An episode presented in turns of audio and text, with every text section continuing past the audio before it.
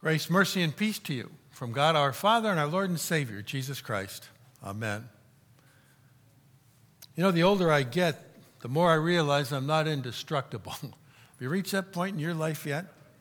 You know, when you're 18, someone could tell you a house was going to fall on you. Just drop right out of the sky like Dorothy and Oz and the Wicked Witch, and you wouldn't move. You could totally imagine living through it, surviving it. These days, I worry about uh, things as unlikely as getting hit on the head with a block of that blue ice that falls off the, the jet airliners flying overhead. You know, it happened again last summer. A man in Wisconsin was sleeping when a 12 pound block of ice crashed through the roof of his house, through the supporting beams, through his bedroom ceiling, landing just inches away from where he was sleeping. All I know, he said, is God had to have been watching out for me because I could have died. Said it sounded like a shotgun. That may be. But Jesus warns us this morning that we should be watching out for him. He wants us to be prepared. He's talking about what some people might call the apocalypse, from a Greek word that means a, a revelation or an uncovering. You know, watch for his return, he says. Watch for the signs. The sun will be darkened, the moon will not give its light, the stars will be falling from heaven, and there's lots more. What will be revealed and uncovered will be the completion or fulfillment of God's work in this world, the return of the Son of Man, Jesus' return. Not as a gentle, good shepherd this time, but as king of all and judge. You know, if that's what the end's going to be like, as frightening as Jesus makes it sound, you can imagine most people hiding under their beds, pretending that it isn't really happening. It makes you wonder why Americans are so in love with apocalyptic films and television shows and books. I can't begin to tell you, but well, I won't tell you because it embarrassed myself. How many dozens of books I've read about people struggling to survive in a post apocalyptic world. From a nuclear winter to a world where everything that uses electricity gets bricked from a, a electromagnetic pulse attack. Or foreign invaders driving citizens out into the wilderness to fend for themselves. Alien attacks? Not so much. Maybe there's hope for me yet. I'm ready for Jesus. He can come anytime, as far as I'm concerned. But in the meantime, I try to be prepared for anything else that might speed up my own end time ahead of time. I've downloaded a first aid manual on my phone, complete with embedded videos to watch. It even tells you how to prepare for an earthquake and actually what to do if you're still around after the shaking stops and you discover you're the tallest thing around for blocks. I've downloaded the 1,600 page SAS Survival Handbook by British author and professional Special Forces soldier John Wiseman. Everything you need to know about how to survive an earthly apocalypse, from hunting animals and building traps to uh, what to do with them. Uh, what, you might catch something. What do you do with it? It teaches you how to build a dam across a stream how to make a fish narcotic from certain plants that will cause the fish to rise from the surface. And if your, your end, not Jesus' apocalypse, but the your apocalypse, comes to an end in the Arctic, it even tells you how to skin a polar bear and reminds you not to eat the liver because it's fatally high in vitamin A. you didn't know that before you came to church today, right? You learn to think differently about worst case scenarios when you read those kind of books. The light bulb goes off. For example, have you ever thought about this? Sharks will only attack you if you're wet. Well, that's good to know, right? Or that everything I know about weaponry I probably learned from video games or political thriller novels. And so I had no idea until I read about it that if you're wandering around in the wilderness and you have a gun, shooting fish isn't a bad idea. It's just hard because of light refraction. Well, I knew that part, but I didn't know that sticking the barrel of gun into the water to make sure you didn't miss was a bad idea because it's likely to blow up. And I'm not talking about the fish. Who knew, right? My Kindle also has a collection of more practical survival type books. They cover a whole range of specific scenarios you might find yourself in. For example, in the travel edition, you can learn how to control a runaway camel, pass a bribe, jump from a moving train, climb out of a well, deal with a tarantula, and cross a piranha infested river, which is better done at night because they kind of sleep and if they get scared and you wake them up, they tend to run away at first. I have an edition that also specifically addresses retirement worst case scenarios. It'll give you tips on how to spot a card cheat. thinking, Leisure Village, right? Uh, and it'll uh, tell you how to take leftovers home from the buffet without getting spotted. Even how to drive a golf cart in a hurricane. It's in there. There's even advice about how to treat a, treat a, a knitting needle injury, accompanied by a sketch of someone who has uh, apparently just sat on one. Let's just say that if you find yourself in some kind of doomsday scenario that doesn't include Jesus, you might want to save me first.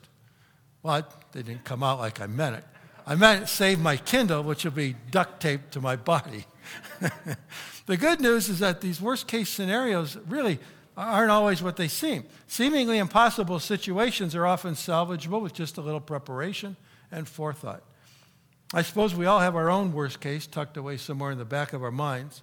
Yours might involve hungry, hairy, drooling spiders or poisonous snakes. Or maybe it's the thought of financial ruin or infidelity or a lingering, painful death.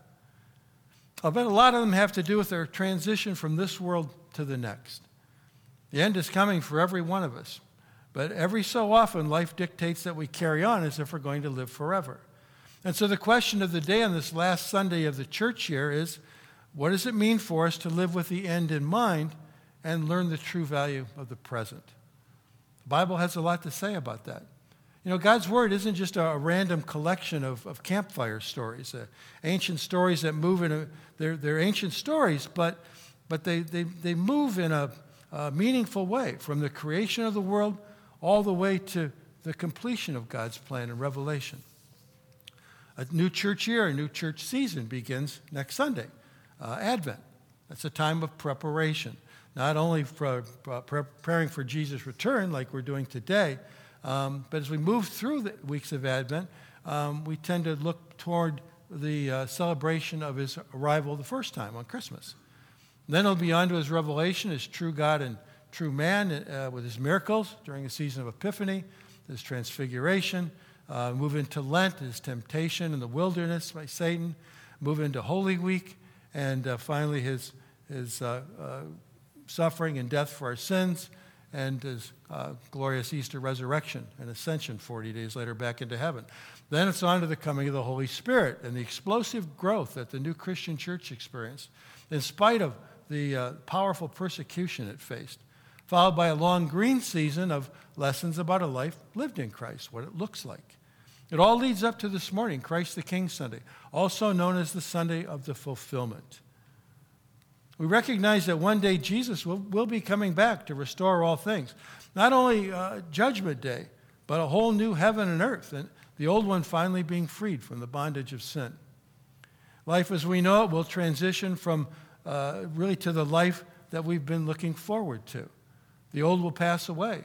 And those of us who are, by faith, children of God, will want to say, yeah, good riddance. The, new, the church year is a progression. Just like man's relationship with God has had a purposeful progression to it.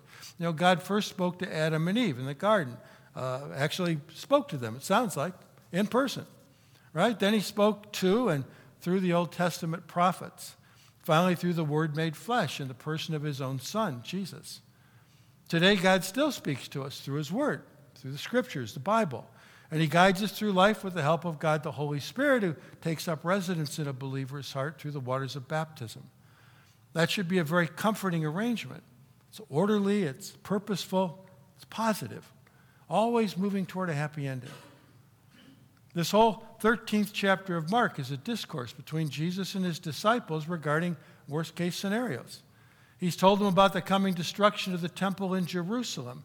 It's a beautiful and imposing structure, the center of their worship, and one that was built to last for centuries. It wasn't that long ago that the king had finally completed a 40 year long restoration and expansion uh, uh, project of this house of God. And now Jesus is telling them that it'll soon be torn down stone by stone. And that will happen just about 40 years into their future when the Romans surround the city and then attack it and destroy not only Jerusalem, but the beautiful temple as well. That would uh, surely be a worst case scenario for the Israelites, who identified the temple building with the presence of God. But the Lord is also talking about the end of all things. The day he'll return in the clouds with the heavenly host as true king of all and as judge.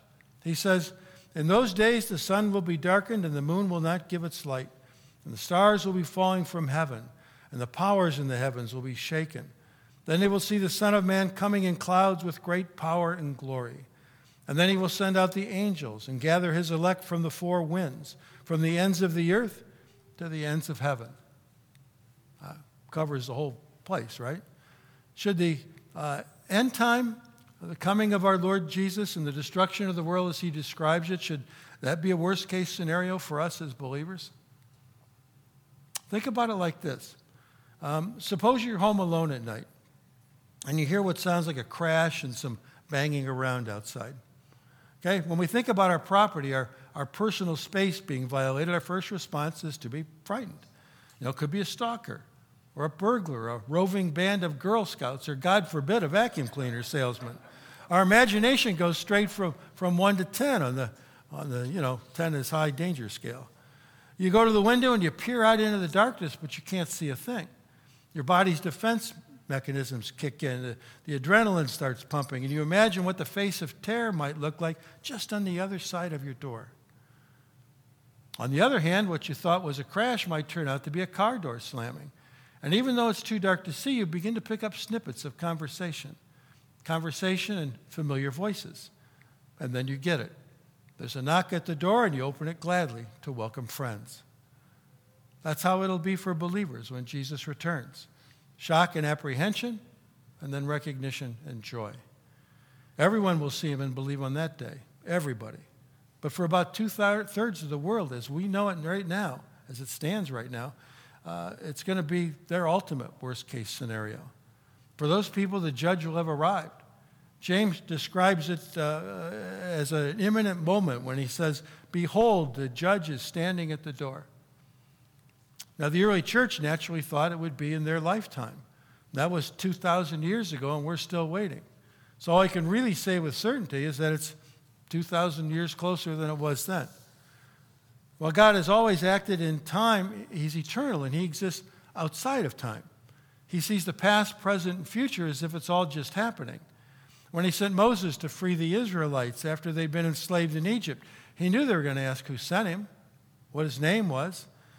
Moses had been a prince in Egypt before he uh, discovered and embraced his Hebrew roots.